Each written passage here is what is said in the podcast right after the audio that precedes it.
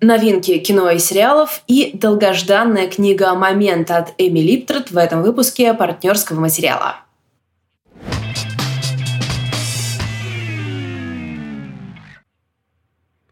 Я хотела начать с чего-то другого, но, Валь, ты что, уже прочитала книгу Эми Липтроп? О, ну да, вы знаете, это такая интересная история. Да, я действительно ее уже прочитала, потому что наша слушательница подарила мне ее э, физическую на английском языке и с подписью Эми Липтрот. Это одна из моих самых драгоценных вещей теперь, э, которым я обладаю. Так что да, я ее уже прочитала, но она скоро выходит на русском. После того, как мы разобрались с нашими делами, можно представиться. Это подкаст «Партнерский материал», который вещает про кино, книги, сериалы и разные виды искусства э, внутри пожара, которым объят этот мир. Так и есть. А, меня зовут Валя Горшкова, я обычно рассказываю про книжки. Меня зовут Лида Кравченко. Обычно я рассказываю про кино и сериалы, но мы никогда не знаем, куда нас выведет начало предложения. Правда ведь, Валь? О, да, это так и есть. Ну, э, давай тогда сделаем короткий анонс, что будет в выпуске, чтобы хоть как-то задержать тех людей, кто зачем-то э, решил послушать с этого выпуска наш подкаст и ничего не понимает. Э, я буду рассказывать про книгу «Момент» издательства от Маргинем, от Эми Липтрот – писательницы, которой а, мы обязаны замечательным романом «Выгон», который вышел несколько лет назад и очень-очень хорошо выстрелил для своего жанра, такой природный автофикшн. И если вы думаете, что вы не совсем э, любите такого рода вещи, я собираюсь вас переубедить. Такая вот у меня амбициозная Подумайте сегодня задача. Раз. Да. Э, я буду рассказывать о разных новинках, коротко, кино и сериальных новинках, э, попытаясь вас эм, как-то отвлечь от того, что происходит в мире, потому что мы записываемся 25 ноября, а вчера приняли эм, законопроект о запрете пропаганды ЛГБТ и много разных слов. И, конечно, мы не можем не думать с Валей о нашем главном проекте, который называется «Библиотека ПМ». Это физическая библиотека, мы каждый раз говорим. И, безусловно, этот закон, как и поправки в, законе, в закон про иноагенты, который требует того, чтобы мы... А, что делали с книгами иноагентов? А, убирали не знаю, маркировали, запирали. Нет, по, по всей, ну, по крайней мере, сейчас расходятся рекомендации, что они должны находиться в отдельном шкафу под ключом, либо э, на полках под контролем библиотекарей, и детей рядом с ними тоже быть не должно. Ну, в общем, какие-то безумные, безумные идеи, и, к сожалению, нам здесь не получится как-то пожать плечами и типа, блин, какое безумие, потому что это напрямую касается нашего благотворительного проекта «Библиотека партнерского материала». Точно так же, как в целом напрямую каждого касается принятия этого закона, и мне кажется, что если вы думаете, что это не так, подумайте еще раз. Это действительно та вещь, которая рано или поздно э, дотянется до всех. Но, с другой стороны, с учетом того, что э, сколько сейчас месяцев, когда в Украине разворачивается война? Девять месяцев, по-моему, уже, да? 9 месяцев, поэтому наши проблемки а, это немного не те проблемы, которые переживают люди в данный момент находящиеся без тепла, без света и без воды буквально. Так что как будто бы есть ощущение, что приткнуться вообще некуда, где-то можно найти какое-то спокойствие. Но некоторое время назад мы дали обещание продолжать делать выпуски, и Блин, теперь приходится его исполнять. Проблема в том, что после каждого, после каждой такой новости а за этот год э, частотность таких новостей просто повышается э, с дикой скоростью. После каждой такой новости нам хочется сказать, что это все бессмысленно. Мы не будем ничего делать, потому что смысла в этом никакого нету. Но обещание, обещание, здорово мы придумали, да? Типа у нас да. есть обещание. Посмотрим, мы, мы не в той сейчас... Эм ситуации, чтобы, знаешь, трезво, трезво оценить происходящее. Будем делать, а через какое-то время, а через какое-то время разберемся. Да, согласна. Давайте я вам расскажу, какие новинки я вам принесла. Это новинки, большинство из которых можно посмотреть, скажу я так туманно, в сети, интернет. И вообще, если вы находитесь на территории России, как и я, вы без меня знаете, насколько сейчас процесс э, кинопотребления стал странным и не самым приятным. То есть, опять же, понятно, что это проблемы не какого-то первого масштаба, поэтому ладно. Э, я просто оговариваюсь для тех, кто привык смотреть легально. В 2022 году в России смотреть легально, э, платя деньги за это, практически невозможно или очень-очень сложно. И с вчерашнего дня стало еще более невозможно. Да, да. И все это под, как хорошо сказала Женя Книгогид, под прикрытием какой-то защиты то есть нас продолжает защищать. Ладно, давайте перейдем к фильмам. А, это некоторые из них, может быть, а, покажутся вам не совсем новинками-новинками, но мы делали перерыв на какое-то время, и поэтому я все равно хочу на какие-то из них обратить внимание. И первый из них это фильм, который называется «Перл». Его снял Тай Уэст, и он написал сценарий в соавторстве с актрисой Мия Год, которая, собственно, главную роль в этом фильме и сыграла. Тут надо оговориться, что этот фильм очень, очень сложно загнать в канон какого-то жанра. Валя сейчас скажет опять твои хорроры, но я не думаю, что это какой-то чисто хоррор, потому что как можно сказать, что, например, Джокер, с которым часто сравнивают Перл, как можно сказать, что это там триллер, это что, супергеройское кино? Ну, конечно же, нет. А, Перл — это приквел э, ретро-слэшера X. И если вы про него слышали, если он вас как-то заинтересовал, то, конечно, Перова вам нужно смотреть в любом случае. Но даже если вы ничего не знаете о нем, а это такая а, достаточно забавная история о группе молодых людей, которые поехали в глушь, это 80-е, снимать порно, и там наткнулись на безумных стариков, которые против всего этого дела. Ну или ну, просто хотят убивать. да, или просто хотят убивать. Перл — это история, собственно, жены из этой пары безумных стариков. То есть мы видим э, Америку, э, разгар Первой мировой войны, она ждет своего жениха со фронта, и она живет с очень суровой религиозной матерью, там бушует испанка, отец парализован, и он не может сам себя обслуживать. А Перл мечтает о том, чтобы сниматься в мюзиклах, в кино, танцевать, петь. И вообще она девчонка такая немножко э, со странностями. То есть она любит э, например, выйти в поле и изобразить сексуальную сцену с полевым пугалом, да, вот что-то вот такое. Ну, а кто не без тараканов, как говорится, да? И в какой-то момент, да, пожалуйста.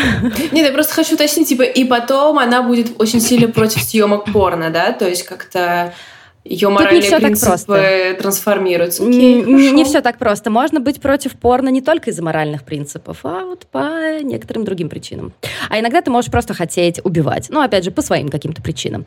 О, да, И тут какого суждения? Это то, как бы мы все понимаем, да. Особенно в 2022 году. Короче, почему Перл, собственно, сравнивают с Джокером? Потому что это действительно такая история э, безумия, помноженного на одиночество, история э, одинокого и не совсем здорового человека, который путешествует внутрь себя, и ему не очень нравится, ей не очень нравится, что она там обнаруживает.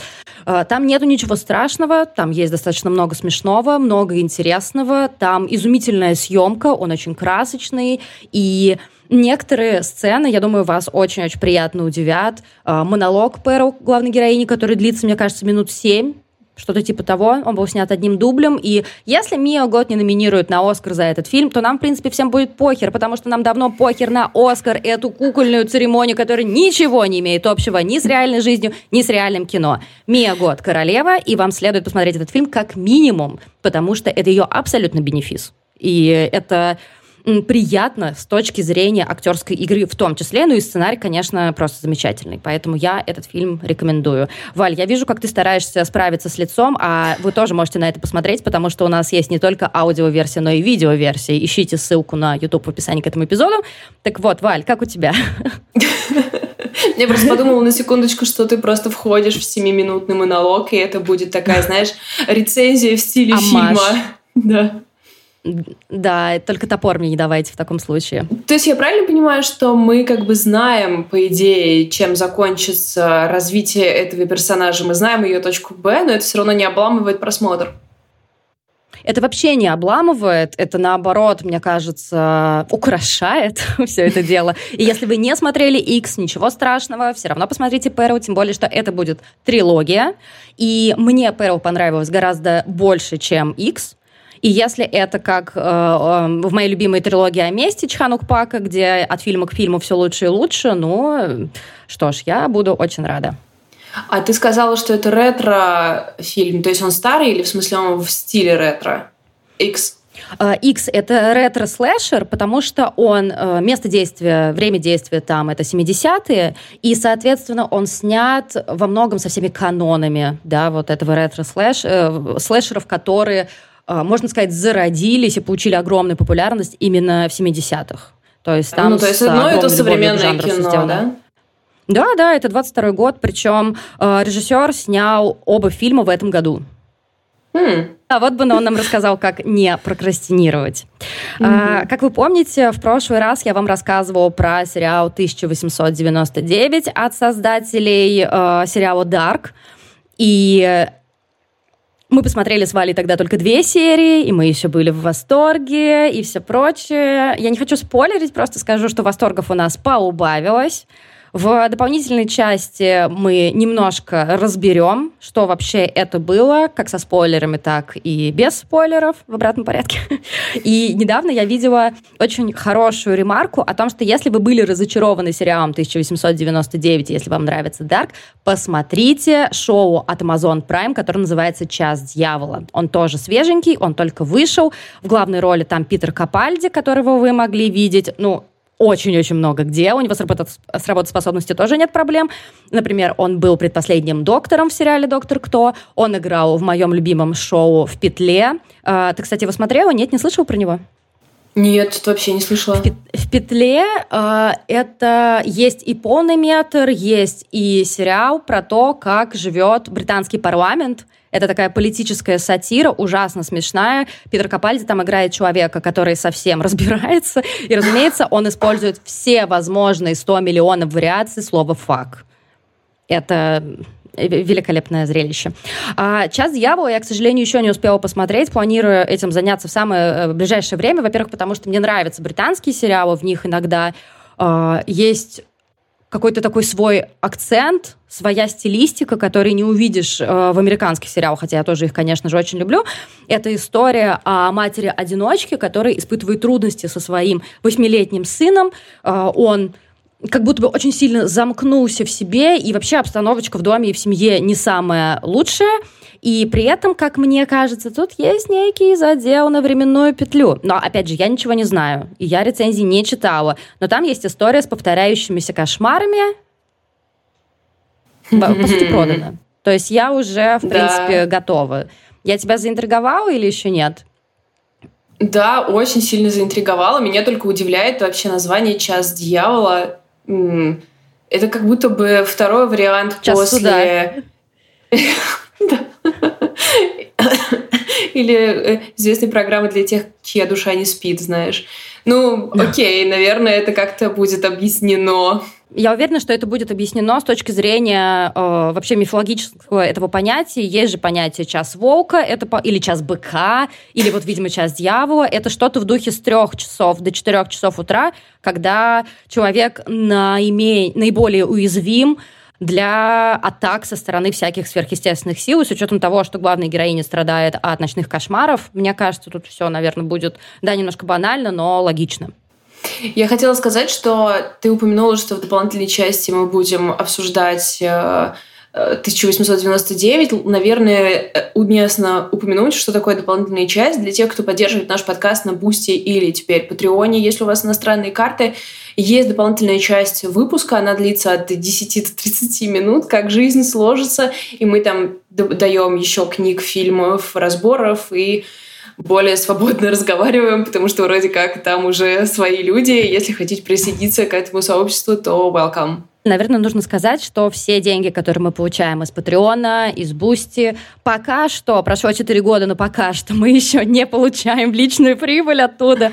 Мы все ждем, что однажды это случится, но, скорее всего, это не случится никогда. Все деньги мы э, направляем на нужды, собственно, нашей библиотеки, если вы вдруг ничего про нее не знаете, хотя мы просто как попугаи постоянно про нее говорим, что понятно, мы реализовали проект мечты, скорее всего, у нас его отберут скоро в том виде, в котором он существует, но ладно, ладно.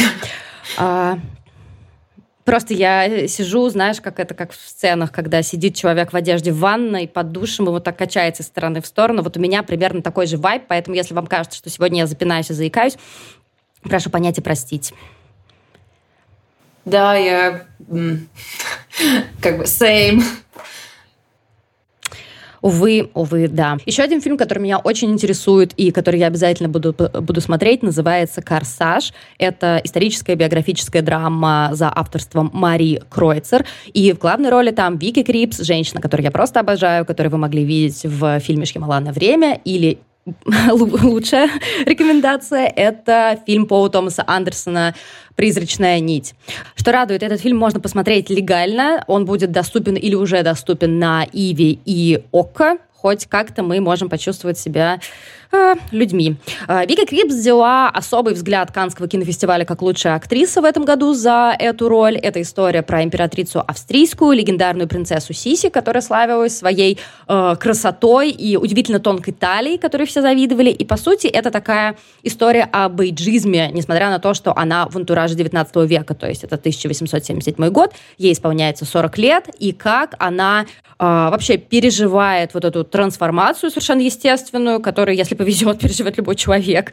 А, я видела очень классное сравнение о том, что «Корсаж» — это такая как будто бы меланхолия Ларса фон Триера, то есть, несмотря на то, что это очень далекие фильмы, на самом деле есть некая схожесть, наверное, в таком немножечко флегматичном отношении mm-hmm. к жизни, когда у тебя происходит какая-то огромная драма, личный апокалипсис, но ты не переносишь его на весь мир. Потому что, по сути, ведь в фильме «Меланхолия» о том, как личный апокалипсис выходит за границы твоего тела, твоего дома, твоей семьи и обрушивается на всю планету. Да? Ну и, конечно, Вики Крипс, которая абсолютно великая актриса, э, мне кажется, кто видел с ней ту же самую призрачную нить, не имеет никаких в этом сомнений.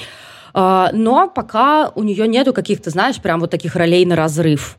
Она берет достаточно камерными фильмами, а, узнаем, если я порадуюсь, потому что я посмотрела этот фильм, а, скорее всего, мне понравился, э, понравится, я обязательно про него расскажу. Коротко еще о некоторых фильмах, которые я могла бы порекомендовать. Это фильм «Мост через озеро» 2022 года, тоже от режиссерки, тоже женщина-режиссер, Лила Нойгебауэр. А, это фильм с Дженнифер Лоуренс в главной роли, где она играет ветеранку э, войны, которая возвращается из Афганистана после тяжелого ранения, э, возвращается домой в Новый Орлеан, она устраивается в фирму по чистке бассейнов или что-то типа того, и, разумеется, у нее тяжелейшее посттравматическое расстройство, которое она как-то пытается пережить. И это история дружбы. То есть так указано в синопсисе. Тоже, опять же, я рассказываю вам в том числе про фильмы, которые я хочу посмотреть, и призываю вас тоже хотеть их посмотреть. История дружбы, которую, я надеюсь, любовь не перерастет. А, а, роль ее вот потенциального друга играет Брайан Тайри Генри, которого мы знаем по роли Пейпербоя в «Атланте». А, так, ну все, я поняла, что выносится на верхушку из твоего списка для моего списка. Да, да, да, да, да.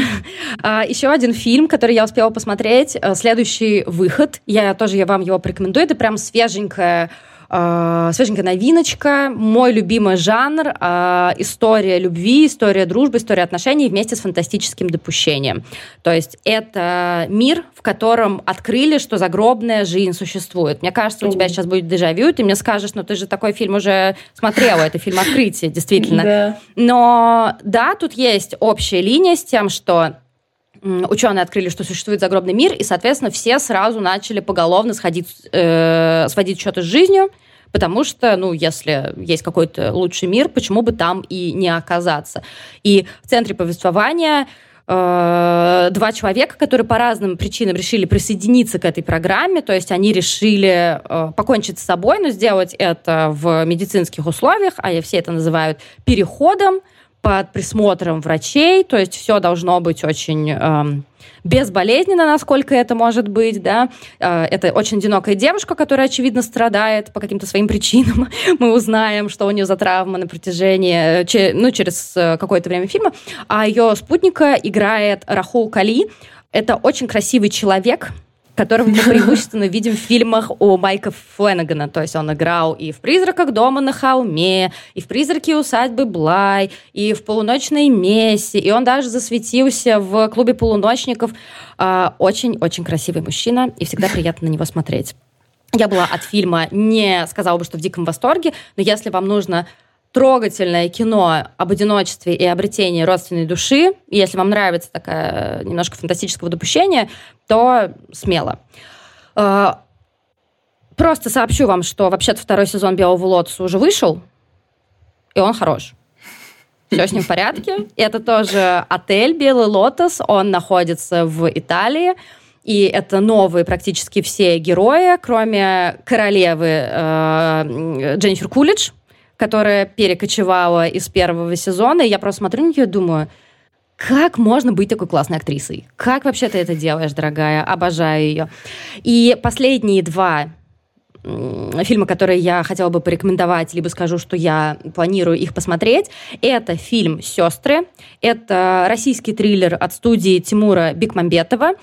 Э, снял его Иван Петухов. Насколько я понимаю, это режиссер, ну, либо дебютант, либо не имеющий каких-то громких полнометражных фильмов у себя в бэкграунде. Это тоже история о молодой матери, матери-одиночки, ну, знаешь, такой стремящейся одиночки, который бежит от своего мужа-агрессора. Mm-hmm. И мне кажется, что это очень важно, потому что ты знаешь, что мне нравится, когда через какие-то мистические истории, через триллерную, хоррорную составляющую нам показывают социальные проблемы. Обожаю. И здесь это проблема домашнего насилия. Я очень хочу этот фильм посмотреть. Я не понимаю, почему Вольга не прислала мне просмотровку, хотя мы просили ее об этом. Вольга, неужели вы не знаете, это прокат прокатчики.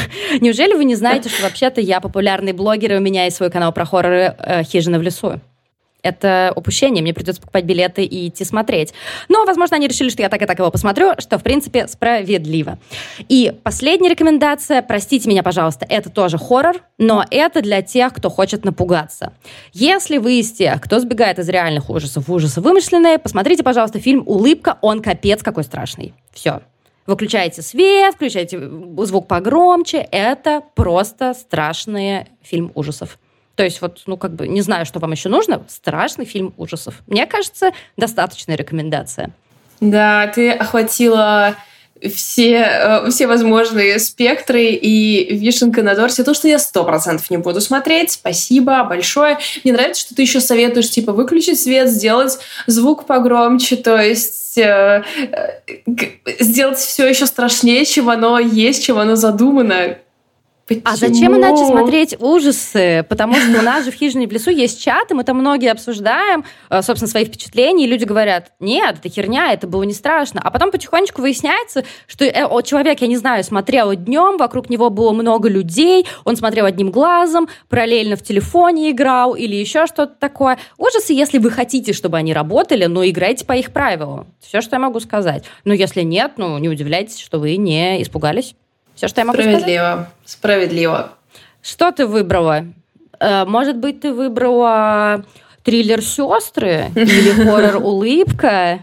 Я точно заинтересована в сестрах, но я дождусь твоей рецензии, и мне очень понравилось э, описание фильма э, про загробный мир. Очень интересно, насколько он перекликается со смерти нет. Скорее всего, не очень сильно, но я заинтересована не тема, сильно, да. тема, которая, которая мне нравится, мир, в котором хочется побыть. Загробный. Да, но, кстати, ты знаешь, интересно, что ты вспомнила про смерти нет, и я только сегодня принесла в библиотеку книгу Юлии Идлис, которая, как раз, мне кажется, очень сильно перекликается со «Смерти нет». То есть это тоже история о загробном мире, там, где это книга, которая называется «Гарторикс» по названию планеты, «Гарторикс перенос», и это история о том, что после того, как ты умираешь, ты вселяешься в некое существо, которое живет на планете Гарторикс. И смерть называется не смертью, а переносом. Это будущее, 2100 какой-нибудь год, и это вроде как э, необходимая вещь. То есть ты не можешь этого никак избежать, ты можешь только кому-то эту возможность передарить. И я такая смотрю назад, и кто у нас советует эту книгу? Татьяна Замировская. Здравствуйте. Добрый день. Не, ну если это ею одобрено, то тогда я как бы полностью за. Ну и я, наверное, должна упомянуть, что Юлия Идлис — это поэтесса в том числе, и ее стихами я зачитывалась, когда мне было 18 лет. Э, все читали Веру Полоскову, а я такая, Юлия Идлис, я в альтернативе. И она действительно очень-очень хороша. Звучит круто. Я рассказываю про книжку «Момент» Эми Липтрот. Э, выпустила ее издательство от Маргинем в переводе Анастасии Басовой. И героиня, та же героиня, что знакома нам по выгону, переезжает в Берлин. Конечно, вам не нужно читать выгон чтобы понимать момент, но вам нужно читать выгон, если вы хотите понимать меня, и если, в принципе, э, прочитать, как, как мне кажется, лучший природный автофикшн, потому что это моя самая-самая-самая любимая книжка.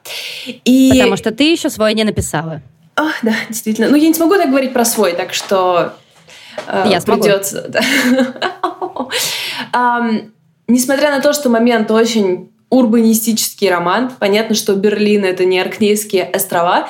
Это все еще природный автофикшн. И то, как ей удалось его провернуть в границах города, мне кажется, просто восхитительная история. И наша героиня на каком-то этапе очень точно обозначает э, какие-то свои цели этой поездки. Она хочет найти енота и любовника. То есть, с одной стороны, она она страдает от одиночества, и она... Енота. Да. И поэтому она хочет найти енота. Да. А, Того она... самого? А, Простите. Какой проклятый Быть оторванным больше... Да, быть оторванным больше не получится ни у кого никогда. И она перед тем, как, ну, в общем, что ее подталкивает к тому, чтобы уехать, она признается в любви своему другу, тот ее вроде как отвергает, и она решает поехать в Берлин.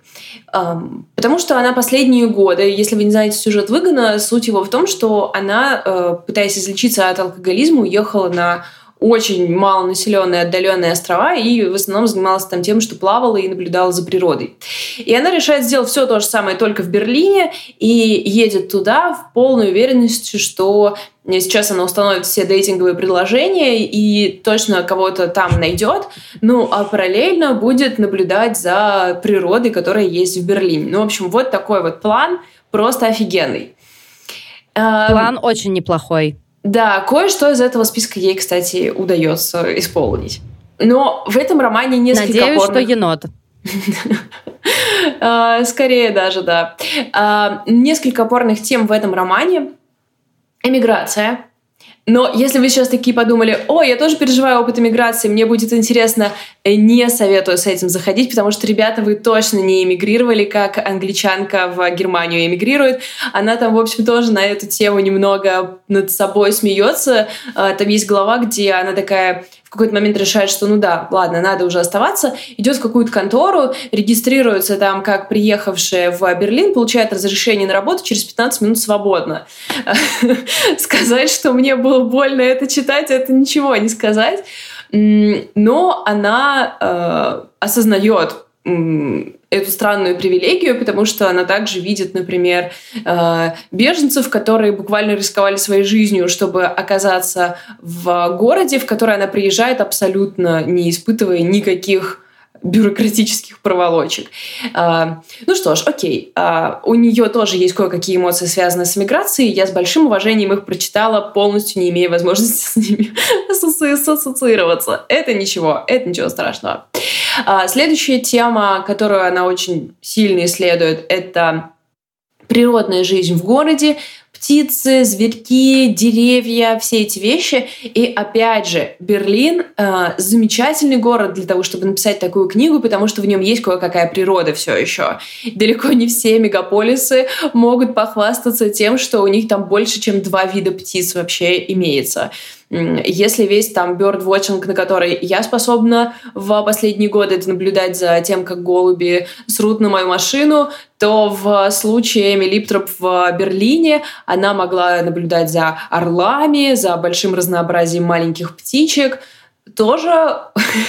я не знаю, почему я звучу так токсично, это на самом деле офигенно читать.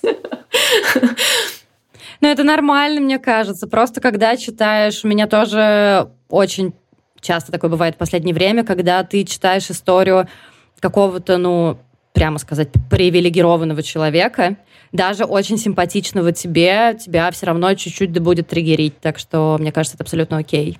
Ну, да, я согласна с тобой. Я, в общем, разрешила себе немного токсичности, потому что ну, по большому счету, она все равно приходит к универсальным выводам о том, как э, природа и город, что город это все равно часть природы, просто она вот так выглядит. И если ты внимательно посмотришь, ты все равно эту природу там найдешь. Если ты просто сам не будешь ставить э, какие-то ограничения тому, что считать природой. То есть какая-нибудь крыса и таракан — это тоже часть природы.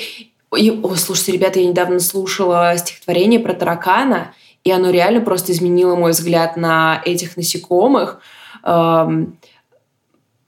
Ладно, все равно не смогу его процитировать. Зачем я это подняла? Ладно, вырежу. Нет, давай, давай, я хочу, я хочу, мне очень интересно. Ну, э, Почему оно изменило твой взгляд? Потому что она обращается к маме тараканша, и она перечисляет, по-моему, если я не ошибаюсь, 12 причин эм, отнестись к ней с уважением, к тому, как она там выкармливает своих детенышей и как ее могут ее же э, соратники по тараканьему делу э, пустить в расход, если им нечего есть, все такое. И она, знаешь, она какими-то такими использует такие слова в какой-то момент, типа даже, что вот она кормит детей своих молоком или что-то такое, а потом она скатывается в описание ее склизкого тельца и всего прочего.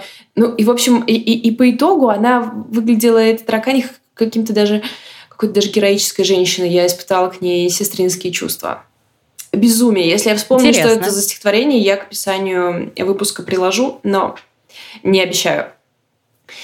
И, наверное, самая, самая тема, по которой я соединилась с Сэмми Липтроп, это наши отношения с онлайном, интернетом и как они влияют на нас и на наше э, внимание. Я, вероятно, э, потому, может быть, так люблю Липтред, что очень сильно сходятся мои с ней взгляды на все. И, может, вы не, вы, вам не покажутся эти рассуждения какими-то очень глубокими или что-то такое, но мне кажется, тот факт, что вообще она может найти поэтический язык для того, чтобы описать вот это ощущение, когда у тебя открыто слишком много вкладок, оно, ну, то есть, мне кажется, это достаточно хорошее, это очень сложно. высокий уровень мастерства, да. И эм, тот факт, что она признается, что ей одиноко, что она признается, что она едет туда в поисках любви, и она ее целенаправленно ищет, используя приложение, это делает ее в каком-то смысле уязвимой, что она не такая героиня, которой все равно на любовь, ей все равно на секс, она выше вот одиночества, она наслаждается собой в одиночестве. Мне кажется интересным, что она признает так открыто и легализует таким образом, знаете, вот этот какой-то глупый онлайн-сталкеринг своего бывшего, что она пишет ему какие-то письма, за которые ей же самой неловко, но она... Ну, мы вроде как понимаем, что мы все такое делали, это все, конечно, такое. И написано ее точным, очень эм, таким прицельным языком. Это, конечно, западает в сердце. И я хочу прочитать, постараться прочитать цитату. То есть мало того, что я э, прочитала книгу писательницы, чьим мастерством восхищаюсь, я потом пошла читать критику и прочитала э, абзац, мне кажется, самого красивого ревью, которое я когда-либо видела. Я прочитаю, попытаюсь его перевести так, что красота пропадет, но смысл останется. Э, эта книга, отвлеченная на все, на миграцию енотов, на камни, на фрагменты памяти, э, поэзию, гномов и так далее. Не буду дальше производить, переводить. Это литература, произведенная писателем со слишком большим количеством вкладок, открытых на ее компьютере. И именно потому э, это была самая правдивая вещь, которую я прочитала за долгое время чувствую, это ощущается революционно и читается серьезно, продуманно и так далее, и так далее. В общем, это абсолютно так и есть. А, наиболее элегантный разбор а, боли от интернет-расстояния, который я когда-либо читала. Э, я никогда не смогу сказать лучше. Типа, мой вывод был в моем ревью. Грустная леди живет в Берлине, смотрит на природу, э, гуглит всякую фигню и ходит на свидание. Ну, я... Но мне очень ну... понравилась история о том, что я просто тоже часто про это думала, о том, что мы привыкли, что, допустим, парки или, я не знаю, там, лиса случайно забежала в город, то есть она забежала в да. город, она не часть города, что природа может только частично в городе оказаться. А то, что город это просто настройки, которые посреди э, этой природы как-то оказались, это такая тема, которая, мне кажется, не очень часто поднимается, по крайней мере, у меня как-то в моем каком-то информационном поле. Она мне очень близка, и я уже готова любить эту книжку на 100%. И особенно с учетом того, что наша любимая Оксана Васякина сказала, что она лучше, чем выгон. Это очень это как take. Я пока не могу сказать, что я полюбила ее больше, чем выгон, но э, мне кажется, они стоят где-то на равных. Я хочу ее сейчас перечитать на русском языке. Э, из, еще из природного я хотела рассказать о моменте. Там у них есть э, она действительно книга, которая на все отвлекается, то есть там как бы это сборник эссе, наверное, более чем прозаический роман, а, поэтому там много всего. И там есть, например, эксперимент, который она предпринимает с а, одним господином. Они а, ставят себе цель побывать на каждом зеленом островке посередине дороги, пробраться в каждый из них, как mm-hmm. есть в Берлине. Я не знаю, какое правильное слово не читал еще русский перевод. в общем, вы поняли, да, как, что это такое, когда там разделительная полоса. Типа островок безопасности? Нет, вот знаешь, как, э, как бывает иногда, например, посередине площади есть кружок с травой. Да, и типа да, туда да, нету, да, да, туда нету перехода, там ни парк, там ничего, это просто кружок с травой посреди дороги. И вот они находят все такие куски с травой в, посреди дорог в Берлине и должны побывать на каждом, поцеловаться на каждом, и они составляют как бы, список э, э, этих штук, э, как туда попасть, в какое время лучше там оказаться, собьют тебя или не собьют. Какой прекрасный вообще эксперимент. Мне ужасно это понравилось. И еще я хотела бы вам прочитать, если вы не против, не буду вам читать сладкое стихотворение, сами прочитайте сладкое стихотворение, прочитаю абзац про поезд – мне кажется, он в самом начале, практически книжка с него начинается. Я еду в поезде, следующем на юг по магистрали восточного побережья, и везу в рюкзаке разные миры. В газете, которую я купила на станции, премьер-министр обещает ввести новые меры по борьбе с терроризмом. В список находящихся под угрозой исчезновения птиц добавлены камышовки и горлицы. У меня с собой три бумажные книги, каждая из которых приглашает в разные места и посвящена разным темам. Норфолк 30-х, исследования в области гидродинамики, чистый блокнот и много электронных книг в телефоне. Голова идет кругом от множества способов потратить 5 часов в поезде, из которых мне приходится выбирать. От удивления, сколько всего я могу сделать, не вставая с места. Я могу слушать, а могу игнорировать разговоры в вагоне. Четверо пенсионеров едут на один день в Йорк, двое приятелей лет 20 обсуждают общего друга, мужчина рядом со мной смотрит в наушниках мультики на YouTube. Тем временем Англия пролетает мимо со скоростью 145 км в час, изгороди и склады, стоянки для фургонов и солнечные фермы, эстакады и подземные переходы. Я вижу человека, стоящего рядом с мертвым животным. Я вижу пустельгу на столбе. Сейчас конец лета, и солнце становится ярче по мере того, как мы движемся на юг. А в руке у меня телефон, в котором есть весь интернет, все мои друзья, вся Википедия. Интернет всегда предлагает побывать где угодно, но не здесь. В течение дня я постоянно отвлекаюсь, ни на чем не могу сосредоточиться. Хорошо, что я вообще умудряюсь что-то сделать. В какой мир мне отправиться? И мне кажется, мы все знаем, что она гуглила пять часов. Я занервничала.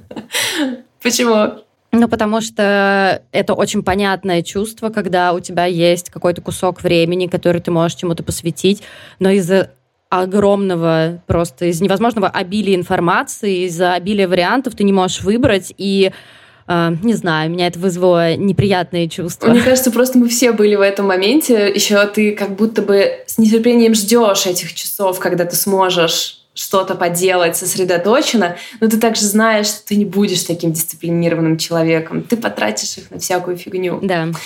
Так что Эми Липтрот советую всем. Момент выходит уже очень скоро. Можно оформить сейчас предзаказ в Адмаргинем и купить ее подешевле. Как всегда, прекрасная и любопытная верстка с большим количеством фотографий, которые Липтрот сделала. И, кстати, интересно, что в англоязычном издании их не было, а в нашем они есть. Интересно, почему? Вообще без понятия, но я так удивлена, и мне кажется, это супер бонус. Ну да, это очень приятно. Редко мы получаем бонусы, если это честно. Это точно. Ну что, друзья, на этом мы заканчиваем. Если вы захотите послушать еще кусочек э, наших бесед, вы можете пройти по ссылкам в описании эпизода и подписаться на Бусти или на Patreon. Спасибо, что вы нас слушали. Э, обнимаем вас. Если вы захотите нам поставить какую-нибудь оценку, вот у меня опять стадия, когда я хочу после всего говорить, хотя какой в этом смысл? Ну тогда закончим. Какой в этом смысл? Ну, anyway, если...